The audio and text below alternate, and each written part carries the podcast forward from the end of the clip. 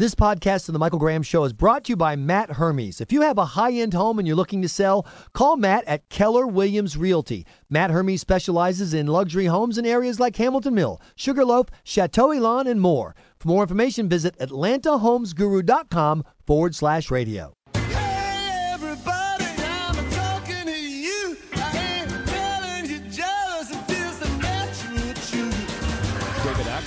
Told Israeli TV Channel 2 the president said to him, quote, You know, I think I'm the closest thing to a Jew that has ever sat in this office. It seems some wives are going around bragging these days about a bonus they're getting that's been granted by their husband. In what many are now calling the Ferguson effect, murders in Atlanta up 32% as of mid May. This is the Michael Graham Show on News Radio 1067. That's all we needed. A Jewish princess. Funny. She doesn't look Druish.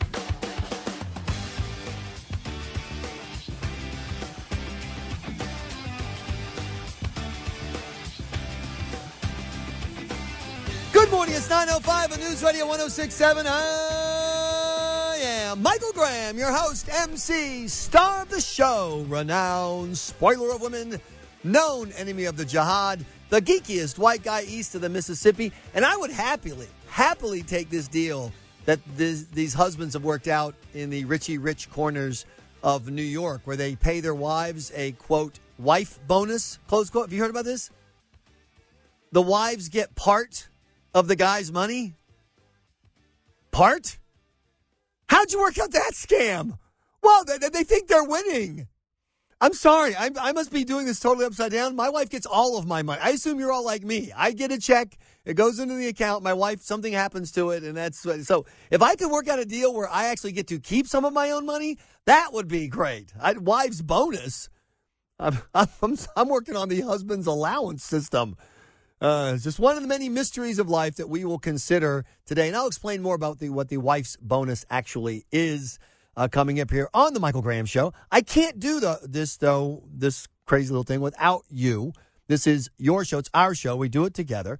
Uh, and so uh, give me a call at 844 404 1067 or email me, michael at michaelgraham.com. Definitely want to hear from you. And also later in the show, and, and I, I, mean it, I, there's no sucking up in the this is our show together.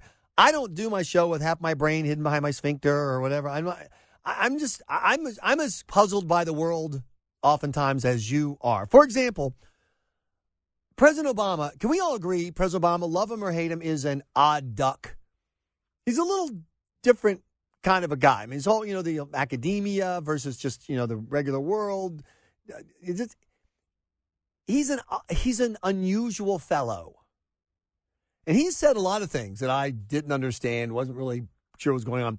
But this may be the weirdest thing President Obama has ever said. David Axelrod told Israeli TV Channel 2 the president said to him, quote, You know, I think I'm the closest thing to a Jew that has ever sat in this office. For people to say that I'm anti-Israel or even worse, anti-Semitic, it hurts. Uh, I'm, I'm, I'm sorry, Mr. What, what, what did you say? The president said to him, quote, You know, I think I'm the closest thing to a Jew that has ever sat in this office. Okay. I, what? What? What? What? What does that even mean? I, I'm not. I know. I don't. I'm not saying this in the. You know, why would the president say if you like your doctor, you can keep your doctor? You know, when you know. You know not, this isn't about politics. What does that sentence mean? Barack Hussein Obama. I'm the closest thing to a Jew who's ever, and he said it like that. I'm the closest thing to a Jew. Really? It's like the, the Woody Allen in the movie Manhattan. I'm telling you, they're anti-Semitic. What do you mean? Every time they ask about lunch, it's always, I had lunch already. Did you? Did you? What? So, in all seriousness, I need help. Uh, unlike Barbara Billingsley in Airplane, I do not, in fact, speak jive. And I also don't speak Obama. I, I admit it. Mysteries have flown past me because I just don't get I do not understand the words coming out of this man's mouth. I don't understand it. So, for those of you who speak Obama, those of you who understand President Obama, you think you kind of a bead on what he's thinking and what he wants to do. Would you mind translating for me, Michael Graham, what does the president mean when he says this? The president said to him, quote, You know, I think I'm the closest thing to a Jew that has ever sat in this office. What? What? What? What do you? What? I I literally don't understand that sentence. He might as well be speaking authentic frontier gibberish. I have no idea what he's saying. So if you can help out, I am utterly confused at 844-404-1067. That's all we needed. A Jewish princess. Funny. She doesn't look Jewish. Mr. President, funny, but you don't look Jewish. I'm, I'm totally uh, befuddled by this. But I want to start because the event is coming up in uh, just a couple of hours here at City Hall. Uh, Mayor Kasim Reed, good friend of my, in the show.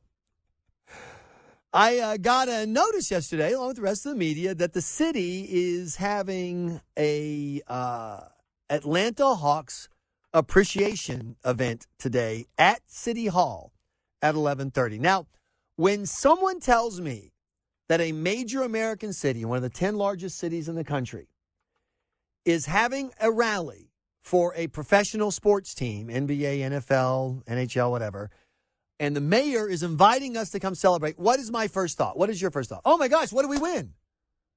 This is absolutely fantastic. What did we win? Um, Brandon, our executive producer and also uh, big time sports guy, Mayor Kasim Reed will host an appreciation rally for the Atlanta Hawks. He calls it the Hawks Day Celebration. What what did the Hawks win? um, the right to get swept by the Cavaliers and LeBron James. Could you be a little more positive about what did the technically speaking they came in what fourth Fourth in the, tied for third something like that. Yeah. either ti- the, Third place, they had the best record. Uh, so what about the the losers? w- will the Cleveland Cavaliers be showing up in Atlanta today to celebrate? no, no. Why? gotta- what are they doing? They got to get ready for the NBA Finals, which starts oh, tomorrow. wait, wait, we mean we haven't even had the finals yet. no, no, it starts tomorrow. So we haven't even we don't even know who the winners are, but we're already handing out the consolation prize. the winner could be the team that swept you in three game in four games. well, really, it was over in three. Let's be honest. We watched it. I, I, I just I don't understand this. Uh, you're a big uh, big uh, like I says big sports guy. The Georgia Bulldogs have won uh, how many national championships? One with the great Buck Belue. Well, actually, I mean, it depends on how you measure because they have some back before the pre-modern yeah. system. They were named the national champs. Actually, a total of four times if you want to stretch it, but whatever. But they've won national championships, right? Yeah. How many Georgia Bulldog rallies have we had when they came in eighth You know, on the uh, coaches' I polls? seemingly, seemingly do not remember a rally for the Bulldogs after they lost the SC championship. You don't I- I remember don't this? remember I I'm trying to think of when the when the Georgia Bulldogs were not, in fact, the national champions. How many rallies do we have in Athens for the?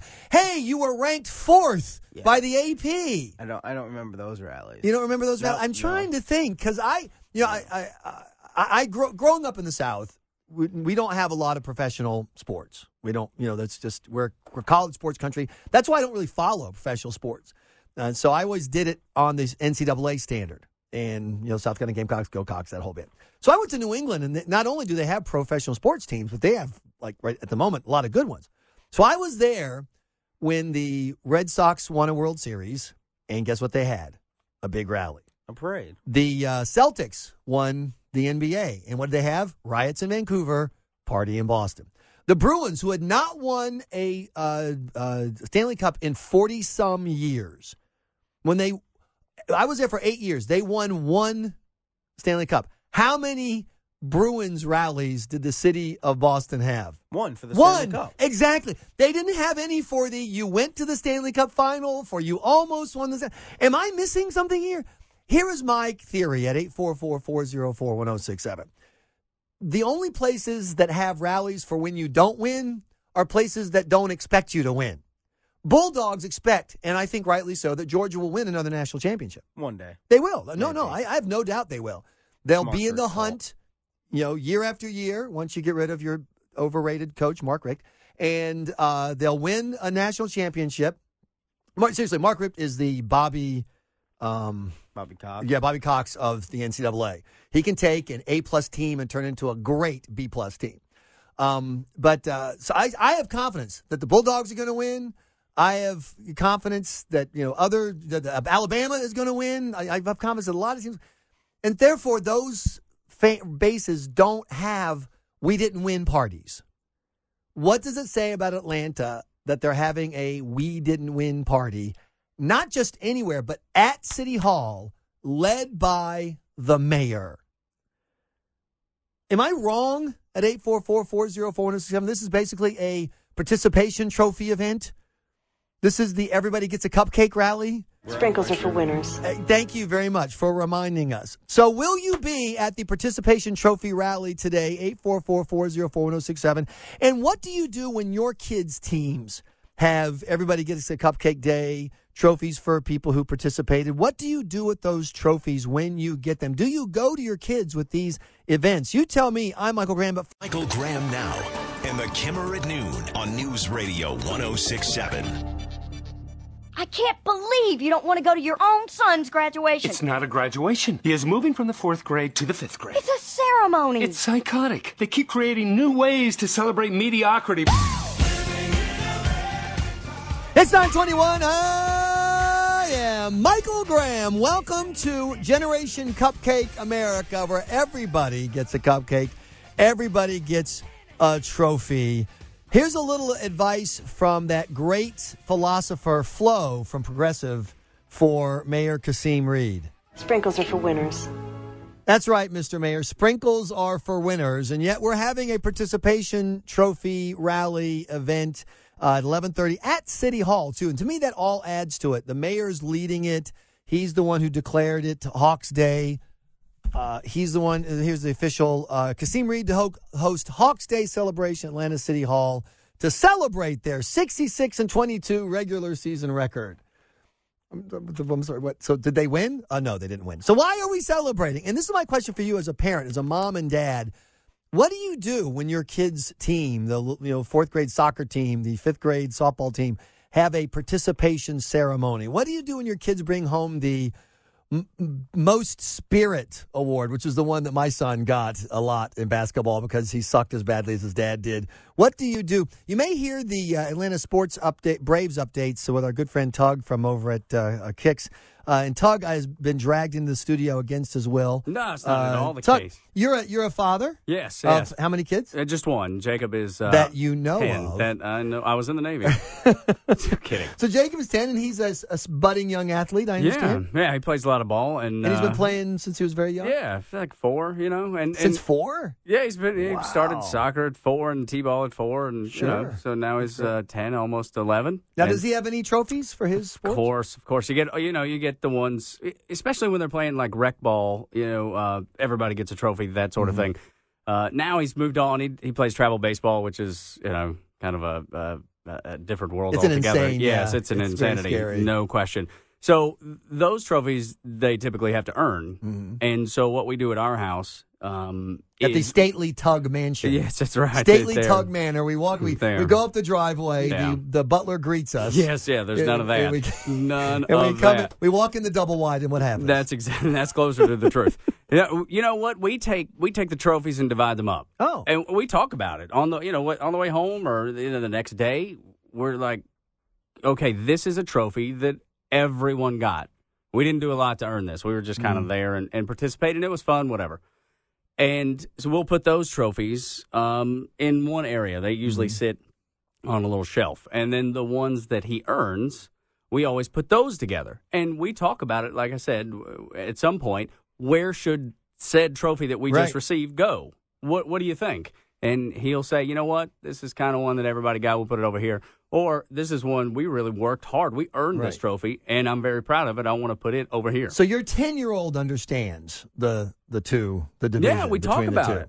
We Right. Mm-hmm. talk about it. Yeah, it's because I want him to understand that, that there is a difference Right. in working hard and achieving and then being given something. We're talking about Tug from uh, Kicks, also takes care of the uh, Braves uh, updates for us. So, if you were a Hawks player today and you were standing there being rallied while you knew that the Cavs were practicing For the finals. the finals, how would you feel, or how do you think your son would feel? I mean, I, I don't know. I, yeah, I'm sure he would get caught up in the moment, just like everybody else, Mm-hmm. and everybody wants a pat on the back. I mean, it's it's a good thing to get give a pat on the back here and there, I suppose. And and it was a, a season that, that they've never It's a great experienced. It was a season. great Oh, season. well, that I was don't a know surprise. I mean, no Yeah, one saw it it coming. That was the so. best part. It Was Yeah. a surprise. So I think it's great that you say way to go. But Yeah. sprinkles are for winners. Yeah, is that's what I'm thinking. You know, that's That's what exactly I'm. right. That's what I'm. What So- I'm thinking. So if you got a I trophy, so know. if you got a trophy today as Atlanta Hawk, would it go on your No, little would- shelf in the no. bathroom, or would it go No. show on the big shelf right there over the TV? exactly like your MVP award or something. Yeah, or, or your your college, you know, most valuable player on the team. I don't know. Uh, yeah, you definitely wouldn't be too. I don't think you get too amped Mm. up about it. You're like, all right, thank you for recognizing that we had a spectacular season, but you know, we got more work to do. Clearly, Tug, thanks so much for joining Yeah, man. us. Thanks good for luck having to me. your to your son. And by the way, when we have you back, we'll talk about fixing games in the travel league and how much money you can make. Absolutely, it's a great, great deal.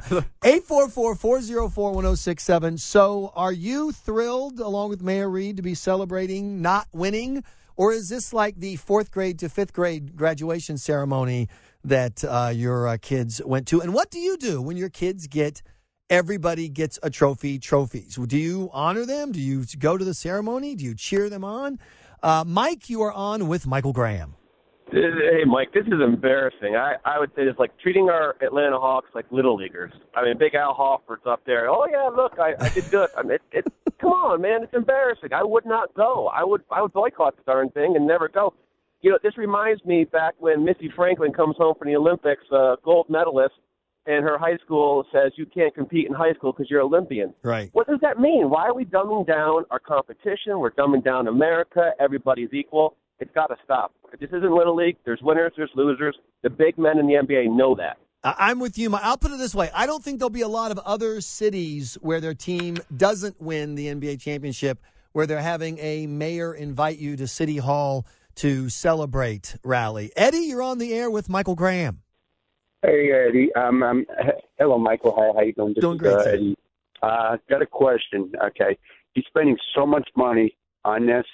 Okay, and I understand the Hawks did a fantastic job this year, Absolutely. but uh, why spend money where uh, money where that money could go somewhere else to, to help the neighborhood and everything else instead of spending money? It's only for his gratitude. That's the problem. I know they had to try a little harder to make you know. uh to do a fantastic job for next Mm-hmm. year. But this is a bunch of uh, hogwash.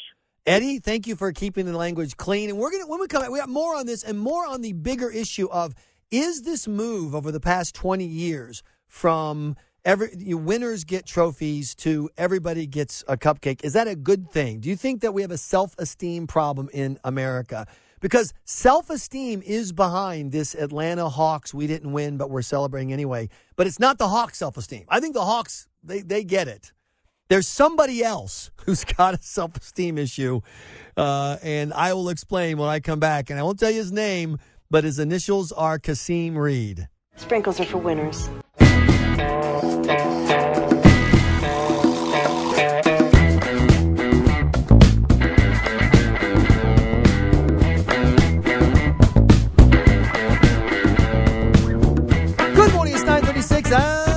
Michael Graham. Did President Obama really say, I'm the closest thing to a Jew to ever be president? Uh, yes, he really did. I don't understand what, what it means. Uh, it, do the new polls really show that President George W. Bush is more popular than Barack Obama? Yes, they really do. Uh, and is murder up in Atlanta so far this year by 30%?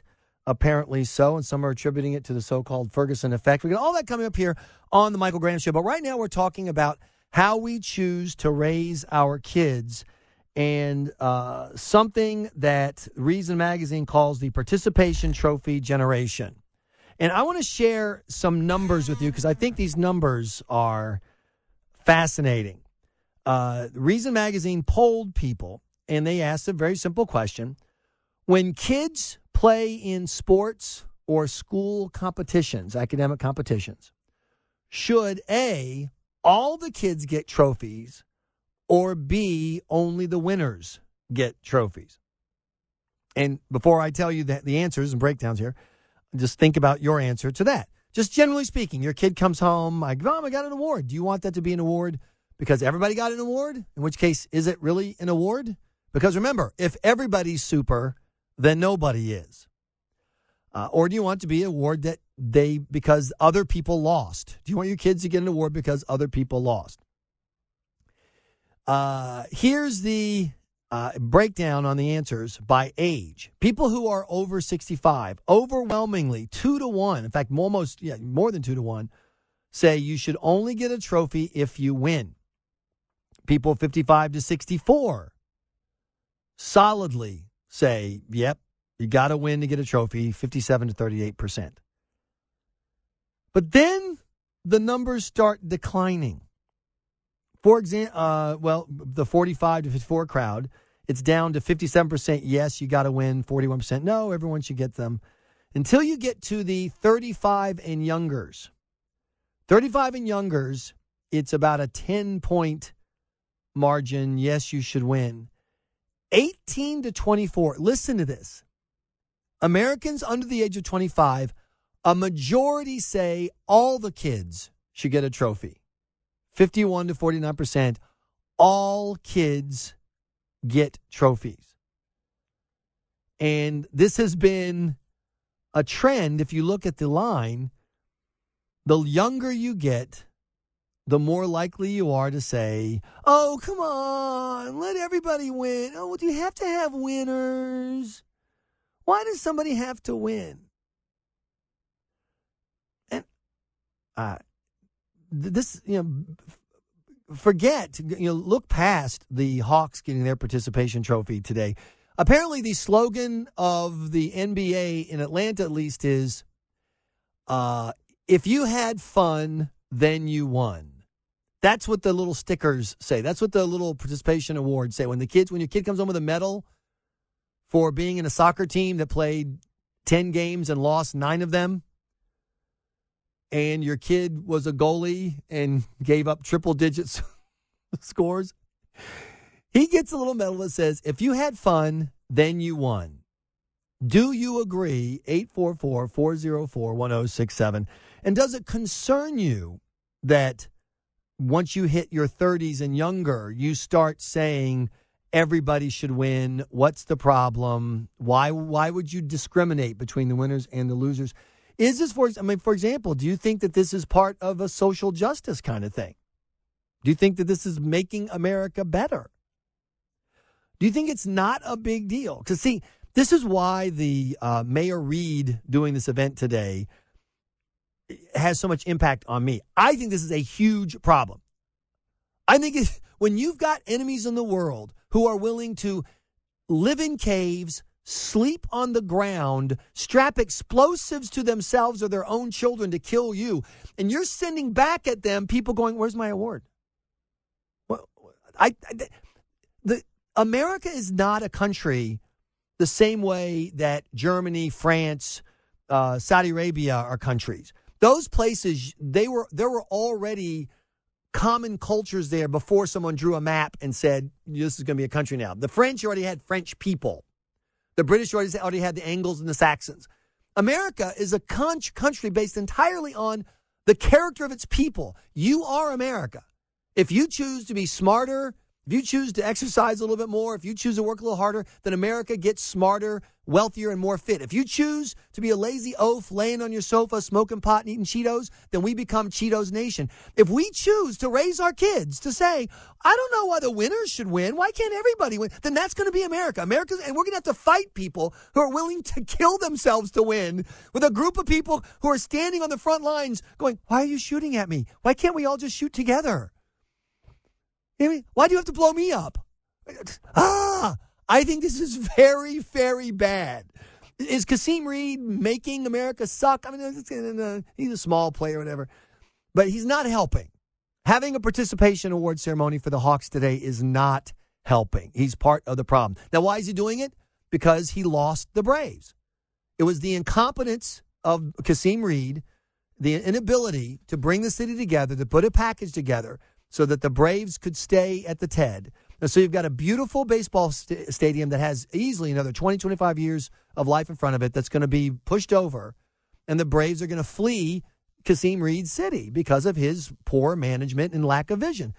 So he needs this hug. This is a hug for Kasim as much as it's a hug for anyone else. It's because of his political problems. Uh, and also, it's interesting. He was upset that I was p- mocking this on Twitter yesterday, so he tweeted me a defense. But when I tried to retweet, send his tweet out for everyone to see and respond to, I couldn't. You know why? I'm blocked. So he's talking to me, but he's still blocking me on Twitter. 844 404 1067. Josh is on the air with Michael Graham. Go right ahead, Josh. Yeah, uh, I was hearing you say that you, uh, Hello? Okay, well, I tell you what, Josh, not everyone gets to make a phone call. So rehearse it a couple times, get what you, your thoughts in your head. No, I mean it. And then call back. We want to hear from you. We want to hear from Brandon. We want to hear from Alan. Michael Graham now in the Kimmer at noon on News Radio 1067. Everybody get up.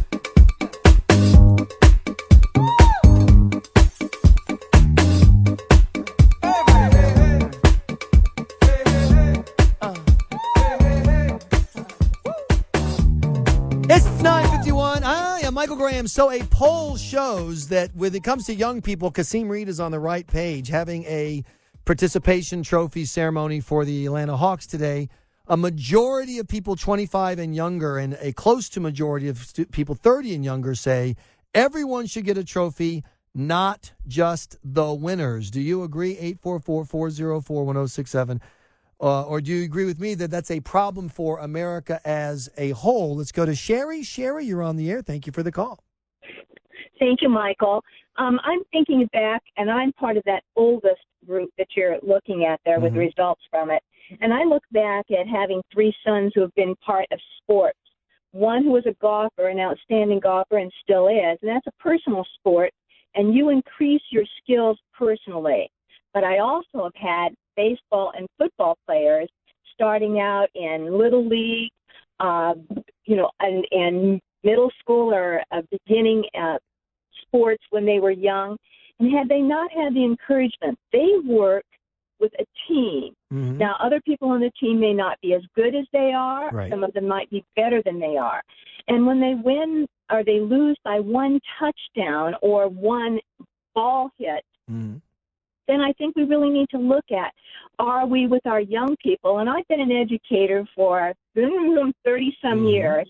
And what I look at it is, is that without encouragement from family and friends, some of the students who could be outstanding later never try that. They just are not risk takers for that. So if you have a baseball team with your kids and they're out and they're Pardon? playing, so you have a baseball team with your mm-hmm. kids and they're out and playing and they uh, come in third, you think they should get Uh-huh. a trophy too, just like the people who came in first?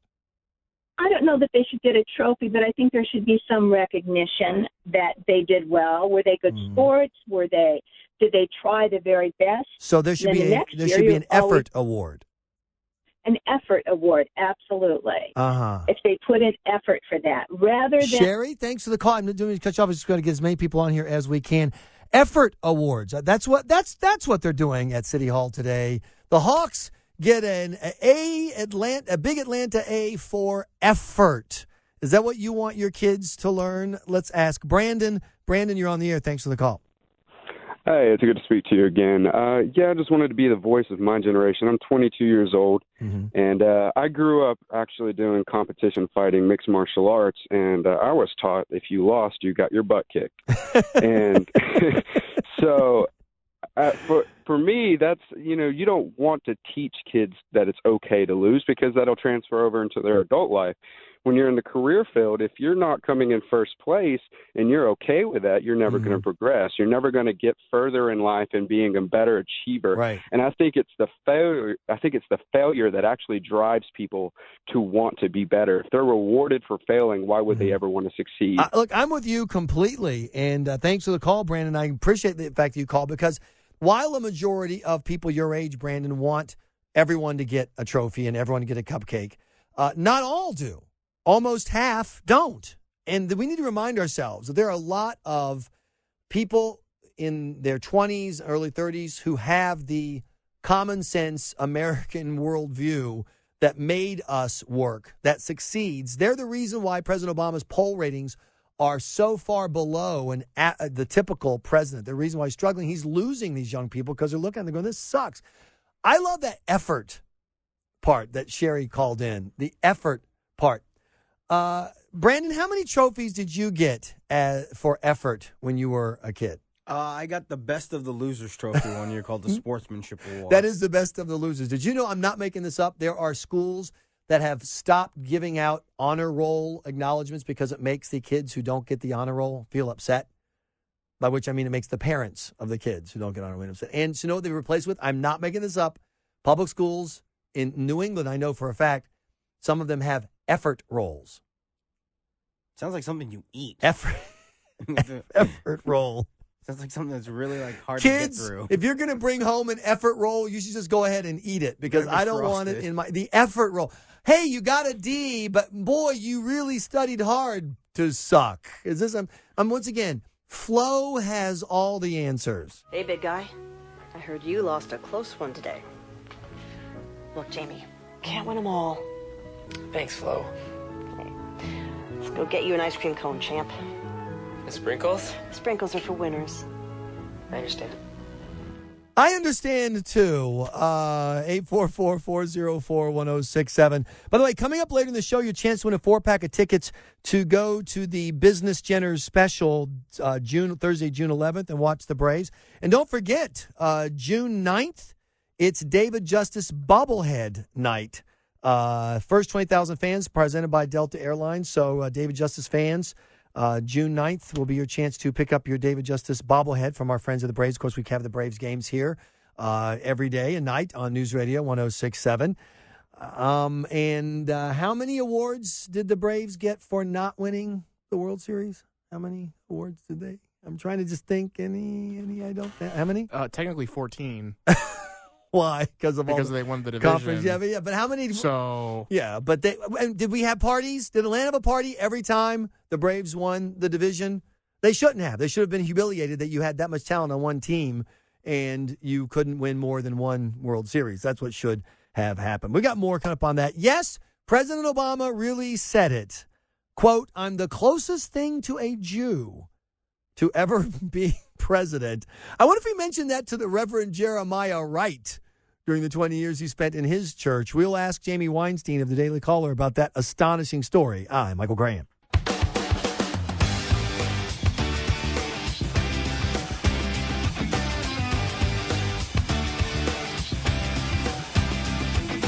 Good morning, it's 10.05 on News Radio 1067. I am Michael Graham. You should follow me on Twitter. I am M. Graham. Because if you did, you would know about the greatest thing ever on the interwebs. It's the Hold a Coke with Your Boob Challenge. And I've got the link up on Facebook and link on Twitter. Guys, you definitely want to see this is a cause we can all get behind to fight breast cancer and see boobs, which is pretty much just what the male experience is all about. And speaking of boobs, what I, I, I need somebody who speaks Obama to translate this statement for me. David Axelrod told Israeli TV Channel 2 the president said to him, quote, You know, I think I'm the closest thing to a Jew that has ever sat in this office. For people to say that I'm anti Israel or even worse, anti Semitic, it hurts. Now, I, I've seriously, I've listened to this. I've read news reports about it. I've, I, I've listened to it a thousand times. The president said to him, quote, You know, I think I'm the closest thing to a Jew that has ever sat in this office. And it makes no sense to me, so I decided to turn to someone much smarter than I, Jamie Weinstein with dailycaller.com, who wrote about this uh, today. Jamie, welcome back to the show. Well, thanks for having me. So, my lovely bride is in the tribe, so I'm her token goy toy. And I asked her about this. Actually, she, we watched it on Fox News last night, and she, I thought she was going to burst a vein. She was so mad, and she spun around on me and said, "If he's the closest thing to a Jew to be in the White House, am I the closest thing to an African American that you're going to be married to?" And I didn't know how to answer her question, Jamie. What What is the president? I don't even understand what he was trying to say. Do you? Yeah, well, first of all, I mean, it's clear he lives in a world of delusion. This is uh, just further evidence of that. But but that's the key point. What does that even mean? He's the closest thing to a Jew in, in the White House. It's, it's not as if all Jews have the same ideology. They have all the same type of uh, would act the same way in office. What, what I, I don't even understand, as you said, what he's trying to say. I mean, uh, you could have a a, a Jew who is uh, has has certain values and a Jew who has different values, or a Jew who's a different political orientation than than another. What what is he even saying? As you know, as someone who uh, only in the last decade was on a college campus, many of the anti-Israel groups are led by Jews, uh, some as well as the pro-Israel groups. So it's not like a, a Jew has a single orientation to dealing with Israel either. Uh, so it, it, you know, it's just a baffling statement. doesn't doesn't really mean anything. But Uh, what? it so shows then the why? Did, why would he say it? Why? And, and, I, I mean, just and, and everything about it. The tone, the closest thing to a Jew. I mean, my wife was so she was like Woody Allen in the beginning of the movie Manhattan. You know, I'm telling you, they're anti-Semitic. They always ask me, "I've had lunch yet? Did you? Did you?" have and, and I'm like, "Baby, I don't know what to say. I it makes no sense to me either. I think he's just revealing yet again the animus that people suspect he has towards Israel." I, you know, I just think it, it's just a sign of delusion. I, I think he might, you know, spend a lot of time with people at J Street, which is this left wing, uh, supposedly pro Israel organization that seems only to attack Israel, uh, and think that, oh, that is what all Jews must believe, and therefore I maybe I'm close to a Jew because I have the same positions as J Street, uh, and I attack Benjamin Netanyahu all the time. I, who knows what he is thinking? Uh, it's just a it's a baffling statement.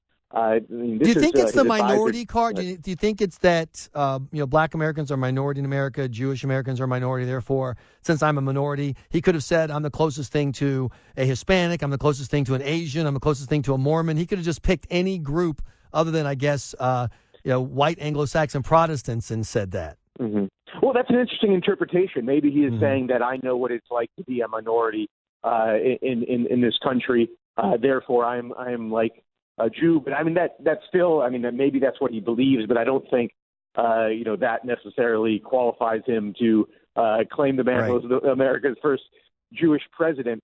Um, but you know, I, I will I will say this. You know, I I've, I've read his biography uh, that he wrote. You know, the the Dreams from My Father.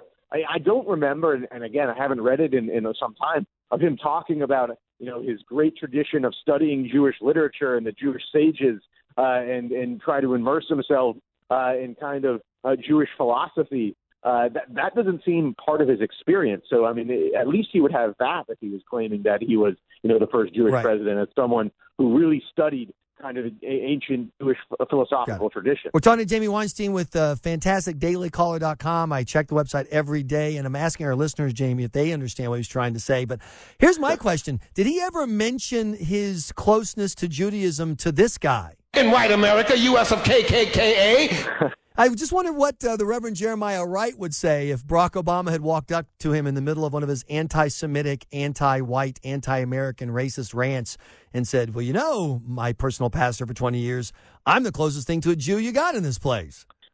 And, and you know, it's not only Reverend Wright. That's a that's a great point. It's it's not only Reverend Wright who uh, spills you know virulently anti-Israel, arguably anti-Semitic rhetoric, uh, but it's also the people he hung out with were you know Bill uh, Ayers, who is, is no pro-Israel uh, supporter, uh, as well as Edward Said uh, and uh, Rashid Khalidi. These are uh, virulently anti-Israel uh, activist academics. Uh, and these were people that you know he would go to dinner with and, and hung out and, and, and respected. Well, Um, I, I so think I'm you're not- letting I think you're letting Reverend Wright off the hook by saying that there's any room between him and and, and straight up anti-Semitism. I mean, when you're saying that the Jews won't let me in the White House to see President Obama, uh, you know, which is at one point he was arguing, and No, that- I assume that- you know that. He, and, and, well, and you, you know he let the he let the Hamas terrorists use the pastor's letter at his church. You know, it was like a like like a newsletter. You, know, you send out to all your members about what's you know on God's mind, that kind of thing. And he sent out an anti-Israel, you know, death to Jews screed that included the theory. And I'm not making this up, Jamie. If you went to Reverend Wright's church, you were taught that Israel and South Africa worked together on a secret weapon that only killed brown people. Yeah. I'm not Well, I- kidding. So Reverend Wright spent right. I'm 20 being- years as overly- a ranting anti-Semite. President Obama spent 20 years in an anti-Semitic church, and now he says he's the closest thing to a Jew in the White House. Well, well, Michael, I think you're right. I, I was being overly generous to Reverend Wright uh, in in the in the spirit of argument. Uh, but yeah, no, that what what what what he uh, what he said in that church uh, over and over again, uh, you know, was not only conspiratorial and showed kind of like a tinfoil hat mentality of someone Right. who doesn't live in the in the real world, uh, but it did verge on this idea that you know the Jews control the world and they you know they control the powers. They won't let me in the White House. That is an anti-Semitic trope, an ancient anti-Semitic trope. Uh, and it, and if, if he, you know, I haven't read that in a while, and I, I'm not surprised he said it. Uh, but that is certainly playing into the anti-Semitic trope that uh, the the Jews pull all the strings in the world. And you know, Jamie Um, Weinstein, I have another theory because you know this is a quote of a quote. David Axelrod says that President Obama said, "I'm the closest thing to a Jew to ever have this office," but maybe he just misheard him. Funny. She doesn't look Jewish. Maybe it was Jewish, not Jewish. Maybe, maybe you know, maybe he's just quoting his favorite line from Spaceballs. Well, there you go. I, that that is a theory I hadn't I hadn't thought of. Uh, but I guess it's uh, definitely a possibility. But let me, let me make one more point. The, you know, the president tried to make this point also a little bit not in the same language with Jeffrey Goldberg in an interview he did a week or two ago, I forget. Uh, and he, you know, he mentioned that you know anybody who holds Israel to a double standard, uh, you know, that is kind of, um, uh, you know, he considers that anti-Semitic. Uh, and then Goldberg went on to say that, oh, you know, uh, the president, because he's infused with Jewish values, holds Israel to a different standard than he holds other countries because he expects it to live up to those Jewish values. Which, by the way, last time I checked, holding something to a different standard is, is a double standard. Yes. The very thing that he he thought uh, was anti-Semitic. And, and and you see this in the interview all the time that it seems like Israel is held.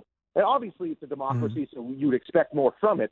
Uh, but this idea that on the peace process, it's Israel's fault, Benjamin Netanyahu's fault, uh, that this fell apart, and not the reality when you're dealing with uh, a, a, a, a organizations in, in Gaza uh, tied to Fatah in, in the West Bank uh, that calls not only for the destruction of Israel but the genocide of Jews. Uh, maybe it's not Benjamin Netanyahu's fault, but maybe it's the ideology that's festering uh, in the West Bank and Gaza. Jamie Weinstein, great job at dailycaller.com as always. Thanks so much for joining us. I appreciate it. Thank you. Appreciate it. Thanks so much. 844-404-1067. So you tell me, what was what does President Obama mean when he says I'm the closest thing to a Jew to ever hold this office? What is he trying to say? And if somebody agrees that he is in fact the closest, if you could just explain to me why I'm I'm not trying to argue, I'm not trying to pick a fight, I'm not even necessarily trying to be critical of the president. I literally don't understand what he's trying to say. You tell me. I'm Michael Graham. Michael Graham now in the Kimmer at noon on News Radio 1067.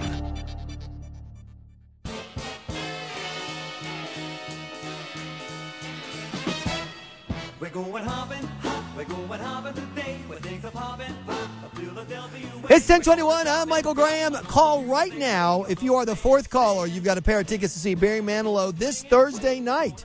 Absolutely. Just call a call right now. Barry Manilow at the Gwinnett Arena this Thursday, June 4th. You got a pair of tickets waiting for you. Call right now. The fourth caller, you'll win. But somebody emailed me, by the way, says, Graham, you say win. If you're just calling, you're not really winning. Well, it's more like a lottery, I guess. Is that what we're saying? The lot, the uh, Atlanta Hawks, they won, they almost won the lottery of NBA, and then they should get. To, is that why we're having a participation trophy ceremony? But regardless, you want to see um, Barry Manilow tomorrow night. Uh, you got a chance right now. Just jump on the phone at 844-404-1067. And don't forget, every day at 1145, it's the lunch line. You finish a line from the news, a news story from the show, and you win free lunch. But well, here's what I'm really, truly looking for because I'm not being facetious. I'm not trying to pick a fight or make fun of the president. I don't understand what the hell he means when he says, I'm the closest thing to a Jew to ever be in the White House. I don't know what. I'm, I'm lost. As a guy who ran campaigns, as a guy, a political junkie for years, I'm, I don't know what he means. I do know this things not looking that great for uh, President Clinton, President Clinton, for President uh, Obama or former Secretary of State Mrs. Bill Clinton. The news poll numbers are in. A new CNN poll, poll says that more people in America have a favorable view of evil, incompetent, Halliburton stooge George W. Bush than they do President Lahaim Obama. More people like W than O. Pre- w. Think about how rotten his, his reputation is. And think about how he's been bashed and think about how many things he got wrong. He, uh, 52% of Americans see him positively. Only 49% in the CNN poll view Obama positively. Only 46% view him positively in the uh, Washington Post poll that just came out too. So President Obama's poll numbers are in the tank. Uh, part of this is because the economy, President Obama is not viewed as doing a great job on the economy. And part of this is uh, the uh, Islamic State by a 24 point margin. More of you disapprove of how Obama's handling the ISIS mess than approve. Historically, Obama's standing is below the 56% average of presidential approval ratings. Uh, and his 45% mark in the Washington Post ABC poll is just is below the average for other two-term presidents at this point in his presidency. So President Obama's poll numbers down, way down. By the way, we do have a winner for the uh, Barry Manilow ticket. So thanks for uh, calling in. We'll have more stuff to give away here on the Michael Graham Show at 844-404-1067, including some Braves tickets. But so you, the president's struggling. His poll numbers are down. If you saw the front page of the AJC, you know that Obamacare, which was supposed to save the average family 2500 bucks, is doing the opposite. The average family is seeing your insurance premiums rise. Obamacare was supposed to, quote, not add a single penny to the deficit. What's actually adding billions of pennies to the deficit, $100 billion over uh, 10 years. Uh, so your insurance is going up, the debt is going up. You were promised to keep your doctor. You can't keep your doctor. Uh, the world is blowing up. ISIS is winning. We're losing. The job market sucks so bad that last that earlier this year, the first three months, the economy actually got smaller in the middle of a recovery. We shrank. And I wonder if that's not kind of what's behind uh, President Obama's crankiness when it comes to life in general and that spills over to Israel. The president said to him, quote, You know, I think I'm the closest thing to a Jew that has ever sat in this office. So I think that may be why. But what the reason why this bothers me so much, and it certainly has nothing to do with, I mean, the fact that my wife is Jewish, I get a little more of the emotional splash because she, I, I, I have never seen her this mad at anyone other than me. When she saw this on TV last night, she's like, "What the?" I mean, think about it. Think about how President Obama has treated Israel. Think about how he's trying desperately to arm Iran with nuclear weapons. Think about how he tried to interfere in Israel's elections. Think about how he's attacked Israel again and again. Uh, now threatening to uh, let the UN uh, uh, uh, attack Israel by pr- removing our protections from the UN. And then there's the fact that the guy spent 20 years in this church. In white America, U.S. of KKKA. When you spend 20 years in a church listening to an anti-Semite rant, Semite rant and rave against Israel, No, no, no. Not God bless America. God damn America. That's in the Bible. when you spend 20 years in that guy's church and then you announce afterwards, hey, I'm practically Jewish. Mr. President, yeah, everyone can disagree on healthcare policy, uh, ISIS policy. That's fine. But what the hell are you thinking, man? You, of all people, of all the presidents who could stand up and say, I'm the closest thing to a Jew, he is the farthest. uh, Well, maybe Jimmy Carter. Jimmy Carter and Barack Obama, the two presidents who it is not just stupid to say it, it is shameful to say it. Dude, you took your children to a church to be baptized by a man who preached the international Zionist conspiracy, secretly running the world. You took your kids to a church with a, so they could be baptized by a man who sent out a letter from Hamas saying Israel's working on secret weapons with South Africa to kill brown people.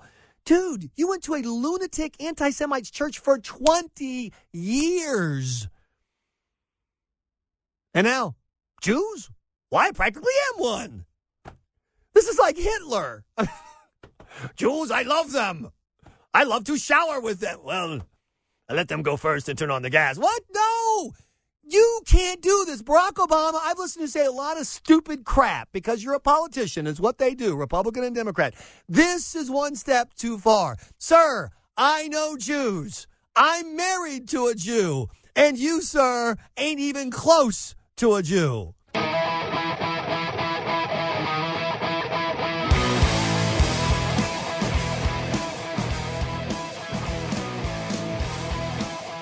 Good morning, it's 1036. Oh, yeah. Michael Graham, when the Braves score, you win. That is great, great news from our friends at Express Oil and Change and Service Center. And because yesterday was two for Tuesday, the Braves scored six runs. That means $12 off your full service oil change today at Express Oil Change and Service Centers. Please take advantage of it. Uh, and don't forget that coming up, you've got your chance to win uh, or to, to uh, get a David Justice bobblehead doll on June 9th. So make plans now to, to check out the Braves on June 9th and bring home a bobblehead, David David Justice bobblehead. Does it come with the uh, bobblehead of the hottie he was married to? What's her name? Um, she was in. Uh, uh, I'm totally spacing this out. Yes, Greg Talmadge. Halle Berry. Halle Berry, yeah, God, smoking hot. Didn't she get a million bucks for showing her breastular area in that lame movie uh, with John Travolta? Um, uh, the Swordfish? Swordfish, yeah, that was it. Didn't she, I think she got She- a yep. million bu- dollar bonus Yep. for that. You don't have to pay a million dollars. Just go on, follow me on Twitter. I am M Graham. It's the hold a coke can- coke with your boobs challenge that women are doing to raise support for breast cancer treatment, and uh, it's just it's it's the best thing ever. It truly is. Yes, uh, yes, uh, soccer boy. It was 250 grand per boob. It was five 500 five grand. grand. That's two. I, money well spent. Money well spent. In an otherwise not really watchable movie, Halle Berry with no top was uh, was my fave moment. So uh, I want to give you a chance to react to President Obama clo- saying, "I'm the closest thing to a Jew that's ever been in office." If you're Jewish, I'd be curious to know what you thought of that uh, announcement. 844-404-1067. Do you even know what the president is trying to say when he says that? Because that makes absolutely no sense to me. Um, and uh, I, my wife finds it wildly offensive, particularly given the president's treatment of Israel. Uh, But maybe you don't agree. And then there's this question why are people so surprised that President Obama and Mrs. Bill Clinton's poll numbers are tanking? Why are they surprised that President Obama is now less popular than George W. Bush? But not only that, he's less popular than George W. Bush was at this point in his presidency. Uh, why are people surprised? I is there something going right that I don't know about? I love bringing you good news. I do. We got a story coming up later uh, later about a local guy, uh, uh, a stranger, and what he did for a little kid who was in trouble. And I think that's the America we live in, a nation full of hardworking people who, no matter how stupid the government is, you find a way to make money. You find a way to take care of your family. I don't. I don't even understand how you do it, and you find a way. So I love good news, but when it comes to the politics part of the world, there isn't. Where's the good news on politics? And I, I love watching these reporters who are stunned at what's happening to Mrs. Bill Clinton's poll numbers. And I'm like, guys, you do know we're talking about Hillary Clinton, right? I mean, it's hardly a shock that people don't like her, don't trust her, and don't think she can do the job. Hillary Clinton's poll numbers heading in the wrong direction, according to. show Hillary Clinton's numbers plummeting in the last two months. Hillary Clinton's shine has tarnished a little bit just two months after she entered the presidential race. So your numbers keep falling. Uh, and now only 42% of people say she's honest and trustworthy. I did not realize that this poll actually had her upside down. Never thought I would actually see that. More people have an unfavorable view of Clinton, 50%, than at any time since 2001. And then on the favorability, unfavorability question, uh, Jeremy, she's actually upside down on that as well. Early controversies are causing perception problems for her. Several weeks of constant news stories about Clinton Foundation uh, fundraising from foreign countries, or about her email server, or Benghazi. These things have a cumulative effect that also have clearly impacted her image. So I- And so the deal is, I mean, I, I, the press is like, I- I'm like, do you not realize you're talking about Mrs. Bill Clinton? I mean, it's hardly a shock that people don't trust her. 57% of Americans say she can't be trusted, that she will tell you lies, that you can't tr- take her at her word. Why surprised? I don't understand what people are, are as, uh, uh, why, why people are shocked. How can you be surprised if you're an Obama supporter that Jewish people are offended when the president announces he's, quote, the closest thing to a Jew to ever hold this office? Let's ask Yolanda. Yolanda, you're on the air with Michael Graham. Hi, how are you? I'm fine. So, what was the president trying to say, do you think? Well, I think, um, I'm not sure, but I think what he's saying is that um, considering that a lot of Jews are being persecuted worldwide, a lot of people have things against Jews. I think he feels that the world have a lot of things against him too. So he feels like a Jew, a persecuted Jew. I think that's what he's trying to say. So, a guy who uh, attended America's best colleges, uh, you know, has worked in politics, is a millionaire, and it became president of the United States, is comparing himself to the people who were gassed in gas chambers and have been hunted out of every country in the world? Oh, I didn't say I agree with him. Oh, okay. I didn't say I agree with him. Um, I do think that this is what he's trying to say. To be honest with you, um, okay, I'm a I'm a black woman, Mm-hmm. and to be honest with you, I don't see him on the same level as other black people because, well, not from my neighborhood. Um, when you are, um, if you're having a low income or you're always trying to work yourself out of a barrel, when someone comes along, especially when they're rich or when they're born into a different type of situation, you don't feel that they can speak for you and they can't, they shouldn't be allowed to claim persecutions they that they've never ever came across. In other I words, see. if you were talking about someone who had a tough upbringing, like uh, Jesse Jackson in South Carolina, you know, he, he had it tough, uh, or uh, uh, Supreme Court Justice um, uh, uh, Clarence Thomas, who had it tough here in Georgia, you would see the parallel more. But when you have a guy who's kind of, in a lot of ways, had it made, it doesn't fit. Is that what you're trying to say? Well, I I really hate the Jesse Jackson But he, um, he a analogy tough, I mean, he did, he did grow up in a tough situation in, in near Greenville in the upstate of South Carolina. It's you know I don't agree with his politics, but he did have a tough background. Right, right. Okay, yes. When you when you just bring up his background, yes, that Mm-hmm. I do agree with. But everything else when it comes to Jesse Jackson, oh my God, is no, no. Well, Yolanda, thanks so much for the call. Thanks for listening to the show. 844-404-1067. Robert just said, Michael, I love Jimmy Buffett music and I have a boat. I'm the closest thing to a pirate in the entire city of Atlanta. Michael Graham now in the Kimmer at noon on News Radio 1067.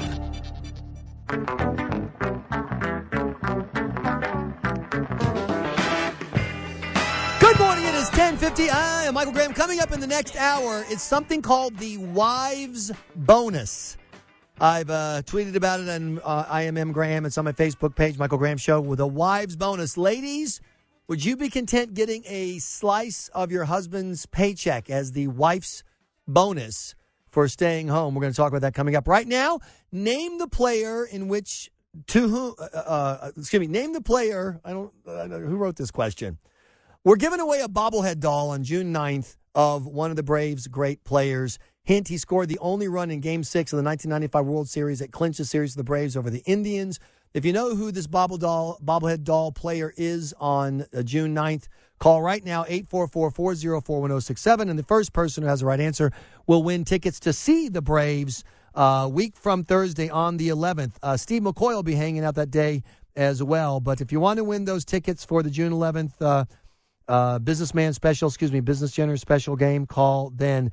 Meanwhile, we're talking about President Obama's claim that he's the closest thing to a Jew to hold the White House. Scott is on News Radio 1067. Scott, what the hell was he talking about?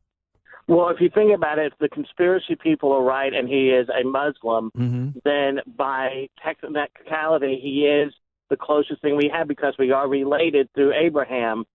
Of course, doesn't mean that he likes us or wants to keep us around, just like they do. You know, my understanding is if you ask a Muslim, they want they want to tell you they're the farthest thing from a Jew, not the closest thing to a Jew. I mean, Judaism, Christianity, and Islam all have an Abraham connection, right?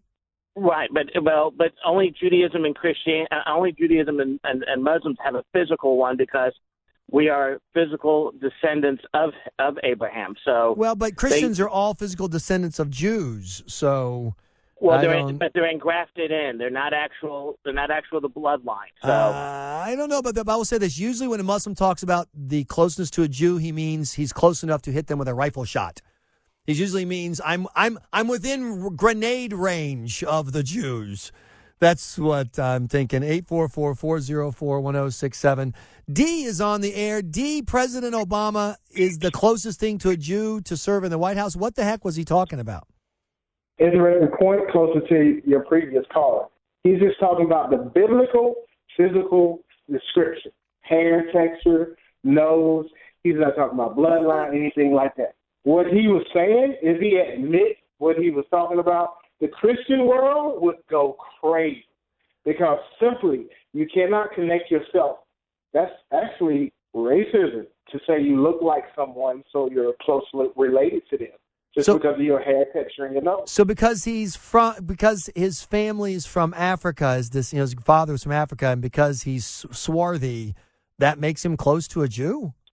Oh no, no, no. Has nothing to do with that. In the I'm Bible, it describes in the Bible it describes Jews as having a certain look. If you've seen any depiction of them with their hair and the nose, and some of them are dark, fair skin.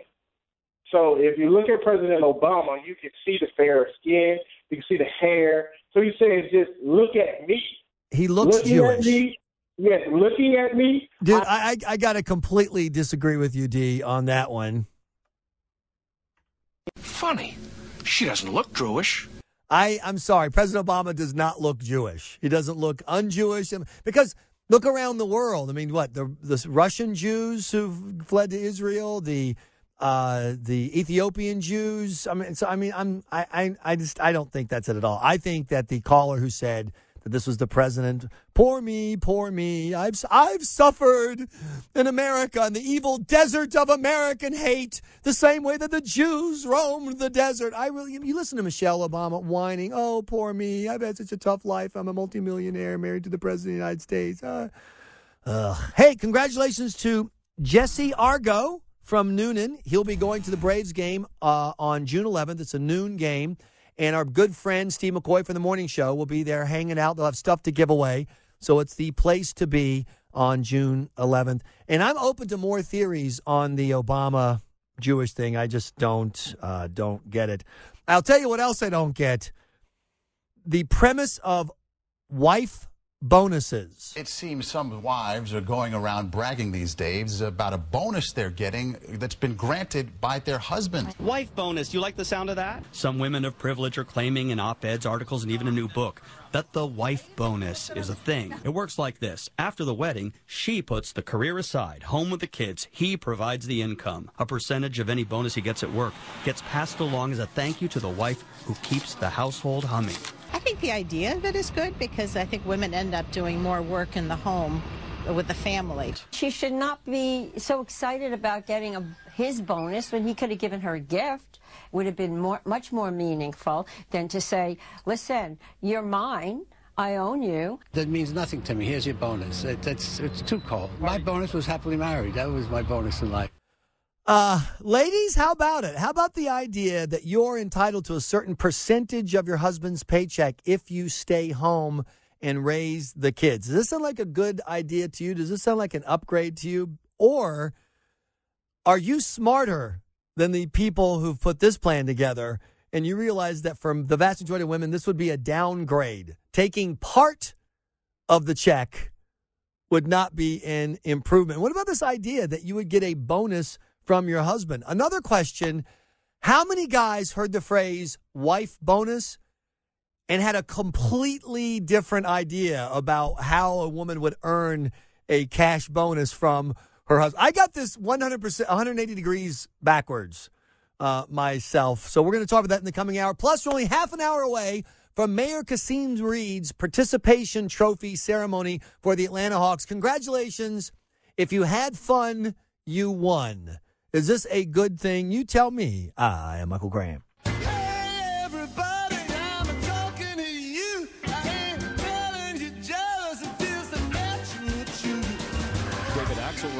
Israeli TV Channel 2 the president said to him, quote, You know, I think I'm the closest thing to a Jew that has ever sat in this office. It seems some wives are going around bragging these days about a bonus they're getting that's been granted by their husband. In what many are now calling the Ferguson effect, murders in Atlanta up 32% as of mid May. This is the Michael Graham Show on News Radio 1067. That's all we needed.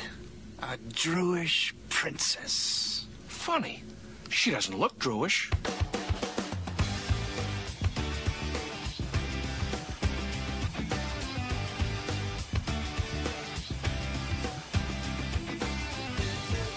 Good morning. It's 11.05 at News Radio 1067. I am Michael Graham, your host, MC, star of the show, renowned spoiler of women, known enemy of the jihad, the geekiest white guy east of the Mississippi River. And if you are in your car right now on your way down to the participation trophy ceremony at City Hall, Mayor Kasim Reed having humiliated himself by losing the Braves, you know, they're fleeing the city, desperately clinging for some sports street cred now, wrapping his arms around the wildly successful Hawks. By the way, Hawks, way to go. Surprising season, shocking season. But even though you outperformed expectations, you know what the Hawks won't be doing later this week? Playing for the NBA championship. Forget winning the NBA. They won't even be playing for it. And yet we're having a everybody gets a cupcake trophy. Just a reminder to uh, Mayor Kasim Reed. Sprinkles are for winners. Sprinkles are for winners, Mr. Mayor. Uh, but so if you're going down to the participation trophy event, please give me a call at 844-404-1067. It starts at 1130. Once you get there, I'd love to know what the mood is at this We Didn't Win rally, the Let's Go Watch the Cavs Who Swept Us for Nothing rally. I just like to know what the, the mood is. It's the kind of event that Georgia Bulldog fans would never attend because they actually intend to win another national championship. That's how it looks to me, particularly given that a majority of Americans 30 and younger think that everybody should get a trophy when kids have sports, etc. They honestly believe that. The majority of people 30 and younger think there should be trophies for sprinkles for everyone. Trophies for everyone. Uh, this is not a good thing. That's my opinion. I'm Michael Graham. Uh, also, as you know, speaking of sports, we're your uh, Brave station. We've got tickets to the business business person special on June 11th. Uh, Steve McCoy is going to be there. It's going to be a great, great day for baseball at noon, and we'll be giving away tickets uh, again. There's it's also on June 5th. It's uh, Father Daughter Day. Do I have that right? No, June 6th is the Father Daughter Day at Turner Field, and they got a special ticket package for that. The reason I mention that is because we've got one of my favorite contests ever going on. It's called Stuff My Dad Says. You go to the News Radio 167 you know, contest page, and you enter the phrase that your dad used to say all the time or says all the time that makes you laugh, drives you crazy, just shake your head. And the best of the best will win uh, uh, prizes. We've got a copy of the new book, The Dadly Virtues, which is a great Father's Day gift. It's a collection of profound and funny uh, uh, essays about being a dad. PJ O'Rourke, absolutely hilarious. Joe Queenan, absolutely hilarious. Jonah Goldberg, Tucker Carlson, some dope from News Radio 1067. And so you have a chance to win that book. And then the big, big, big prize for just in time for Father's Day, which we'll give out the Friday before Father's Day, includes a premium package of cigars, uh, dinner at the Southern Gentleman Restaurant, and the entire man package from 188 Men's uh, Salon, which is where I go for my quaff. And so it's uh, it's a, it's a wonderful, wonderful experience. Men love being dads.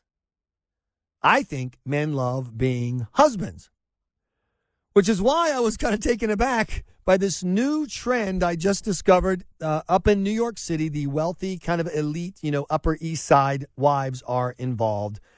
Here's the headline from one article in the New York Post I get a wife bonus and I deserve it, so STFU. Shut the bleep up. Uh, Polly Phillips, uh, she was uh, her story was recounted in the in the new book Primates of Park Avenue. She was out. She's 32 years old. She gets a five figure check every time her husband, a petroleum engineer, gets a bonus. She gets a percentage of his check, cash straight to her.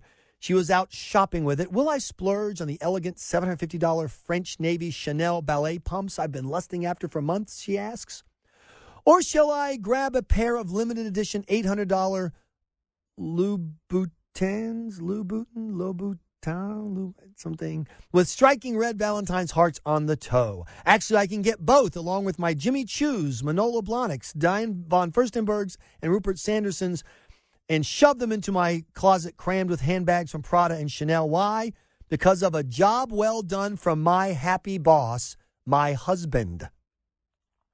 I cannot imagine a scenario under which my lovely bride Buttercup calls me her boss, happy or otherwise. But the premise of this is that wives who stay home and raise kids deserve a piece of their husband's check as a cash bonus. That means nothing to me. Here's your bonus. It, that's it's too cold. My bonus was happily married. That was my bonus Exactly. That's my take, but apparently I'm wrong. Apparently, ladies are ready to sign up for a piece of the cash action. I think it's a good idea because staying home is a job. It works like this. After the wedding, she puts her career aside and stays home with the kids. He provides the income. Any percentage of any bonus he gets at work gets passed along as a thank you to the wife for keeping the has- household humming. It's a marriage bonus, and uh, it's it can involve a the husband's bonus or it can involve a straight up slice of his paycheck. So you're married, you have a husband or a wife. What do you think of the idea of a marriage bonus or a wife's bonus? Ladies, how would you feel about getting a slice of your husband's paycheck every two weeks or a slice of his bonus check once a year or whatever? How would you feel about that? Actually having a you know percentage of the paycheck that goes to you for being the stay-at-home mom. Does this make sense to you? 844 404 1067. Guys, what would you think if your wife came to you tomorrow and said, honey, from now on, you keep the money you earn, you just give me a piece of the action as it comes in? Guys, what would your reaction be to a deal like that? And what is that word that usually is used to describe a woman who gives of her domestic skills in exchange for cash remuneration. There's a there's a word that's I'm just trying to it's in the back of my mind. I can't think of what it was. 844-404-1067. Yes, the wives bonus, that's a thing. Michael Graham now and the Kimmer at noon on News Radio 1067. Oh, she's a gold digger. Way over town. That digs on me. Uh. Ain't saying she a gold digger, but she ain't messing with no broke, broke. Now I ain't saying she a gold digger, It's 1119. I am Michael Graham. A new book is out talking about how wealthy women live in America. And apparently, some of them have got a deal. When their husband gets his paycheck or a bonus check, they get a slice of the cash. Sometimes five figures, sometimes six figures, a piece of their money that they say is a bonus they earn for being a stay at home wife and a stay at home mom. One woman even says, The check I get for keeping the boss happy. Close quote. Guys, how many men are like me when you when you heard that women were getting bonuses from their husbands for happiness that you were thinking of a totally different you were thinking you know how it's like sometimes kids get a uh, a ten dollar check or a fifty dollar check for every A they bring home. Well, this would be wives getting checks for every B and another letter that they would bring. Yeah, that's what that, that's what I was thinking. I was thinking. So I I don't know. I, I, I Sexy can't- time. Yeah, I can't imagine my lovely Buttercup ever even thinking about doing this. I also wonder how women would feel about the idea that you your husband would keep his paycheck except for a percentage that you were given. Is that an improvement? Ladies, Cliff, you're on the air with Michael Graham. Are you ready for the wife bonus system? Michael, good morning. Yeah, just uh, something quick here. Wanted to let you know my wife controls about 90% of the money already, but the important thing is she controls 100% of the sex. So uh, Right. probably not in the minority with you there. And uh, one other quick thing do I get like a participation uh, uh, 45 or CD or 8 track Barry Manilow? I, I participated in your little phone in deal and didn't win. So just wonder if uh, wonder if you could uh, get your screener to send something out We'll to me. try to give you a participation jingle from the Barry Manilow file for that. You are speaking of participation trophy. There is a participation trophy event going on right now. Mayor Reed giving the Hawks their "You Didn't Win" award, but if you had fun, you won. William is on the line. William, you're on the air.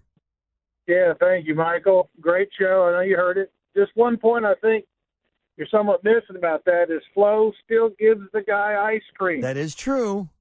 And I unfortunately had the I played on horrible teams. I also played on good teams. Mhm. I do respect the Hawks doing a good job at Atlanta native myself. But, you know, I I hope you had a good sports team. I don't know maybe this reflects. Did you have some losses that you had? Well, I was a Gamecocks fan, so I have suffered Oh, nice. and suffered and suffered. But now, now that Steve Spurrier has you know changed the whole standing of the team, I can enjoy it because we didn't do fake. Hey, you were seven and four. Hey, remember that Black Magic season back in the day when you had George Rogers, Heisman Trophy winner, and you went ten and one, and then lost a bowl game. I mean, that's as someone said to me as soon as I told them that Mayor Reed was having a you know everybody gets a trophy rally, their first reaction was, "Doesn't he know they got swept four to nothing?" Then he see them lose by thirty points in their last game. Hey, you lost by thirty points. Here's your award. It's embarrassing and it's disturbing to me because we've got so many young people who expect uh, sprinkles, who expect trophies, and that's kind of uh, frightening to me. I want to hear from some women at 844-404-1067. What would you say if your husband said to you, baby, how would you feel about a wife bonus? You know what I'm saying? How would you feel, ladies, if your husband said to you, okay, here's what we're going to do. You're going to stay home and raise the kids. You'll get a percentage of my check. Would that, because you got to keep the boss happy. Would that, would that work for you, ladies? Kenneth, you're on the air with Michael Graham. Hey, Michael, how you doing? I'm doing fine. well, here's the percentage. She gets the percentage of the fact that I pay all the bills, Mm-hmm. And I also do put I put money aside. I have two accounts. I have my personal account and I have our joint account. I put a little bit in her account. You know, I know she she's got stuff to do, Mm-hmm. you know, with the kids and whatnot. So hey, here you go. She goes grocery shopping. Here's you know, here, here's the money. Right.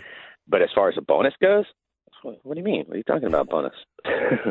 Li- Literally, you know, I do. I get a bonus, but you know, hey, that's uh, yeah. I'll save that for later. You know, eventually you'll end up spending it anyway. So you This know. is Kenneth. You have you have obliquely hit upon my point here at eight four four four zero four one zero six seven. When I first read the story that guys had a system where they got a check and their wife got part of it, how the hell can I get that deal? I get a check, my wife gets all of it. Money comes in, she spends it. I mean, hey, I go, oh, honey, can I go to the cigar bar, and have a cigar with my friends? Can I go to, to Cigar City Club and hang out with the guys? And, and I get a little, here you go, here's your, I mean, I bring the money in. She, I'm in charge of bringing it in. She's in charge of shoveling it out. I, and that's, I, I had no idea that guys had somehow scammed women into, well, honey, I'll give you a 10% of it. Oh, really? 10 If I, if I got to keep 10% of what I earned, I would be stunned. I would know what to do with myself. 844-404-1067. Uh, Sandra is on News Radio 1067. Sandra, good morning. How are you? Fine, thank you. How are you, Michael? I'm fine. Before we get to the uh, the Hawks and the trophy thing, how would you feel about the idea of getting a bonus from your husband for keeping him happy? I think I've earned it, but yeah, that'll be. yeah, he keeps me happy, and I do manage most of the money in the house, Exactly. and I If will you- be happy to give it to him if he knew how to manage. Yeah. And, and Sandra, just my take is most women, if they started getting a percentage of their husband's money, would actually be losing money on the deal because they're getting all the money right now. Ditto. Yeah, that's exactly. so tell me about how do you feel about today's participation trophy for the Hawks event? That is ridiculous. I called earlier and, and I couldn't get through, but this goes along with it. In my kid's school, if I don't invite every kid in the class to a birthday ah. party, then no one gets invited. Incredible. My kid doesn't even know half of the kids' names. Sure. They're not friends. Right. So I don't invite anybody. So it, that's, terrible. No, no, no, no, oh, no. You're doing the right thing. It's terrible that you have to do that. And are you surprised by this new poll that says that most Americans under 30 expect everyone to get a trophy? Are you surprised by that? No, I'm not, but I'm really, really saddened. And I'm just trying to, I'm telling you, my kids are going to be moving the pendulum back to, you know, not everybody gets a trophy by the time they get to Sandra, 20. the parents like you who raise kids to win as opposed to just try are going to be the bosses, and the kids who are waiting for their trophy are going to be the employees. Kimberly is on News Radio 1067. Kimberly, are you ready for a bonus check from your husband? Yes, I would like a bonus check from my husband. You would. Yes, yes, yes. Um, So you, you so you he, you let him keep money now? well, let me tell you what the dynamics of our um, family life Okay. is like. So I used to make um, about eighty thousand, ninety thousand a year, Mm-hmm. and I love my paycheck. I did, you know, fifty percent of it or more went into the home Right. with with his paycheck. But there's a You know what, uh, Kimberly, we're losing your cell. Here's what we do. Try to hang on if you can, we'll try to get you back up. I definitely want to hear from more women and more guys on this. Wives bonus checks. It's the hot new thing coming down the marital pike. Yeah, you tell me, good news or bad. And if you're at the Hawks Participation Trophy rally today with Mayor Kasim Reed, please give us a from the scene report. I'm Michael Graham. This podcast of the Michael Graham Show is brought to you by Matt Hermes. If you have a high end home and you're looking to sell, call Matt at Keller Williams Realty. Matt Hermes specializes in luxury homes in areas like Hamilton Mill, Sugarloaf, Chateau Elan, and more. For more information, visit AtlantaHomesGuru.com forward slash radio.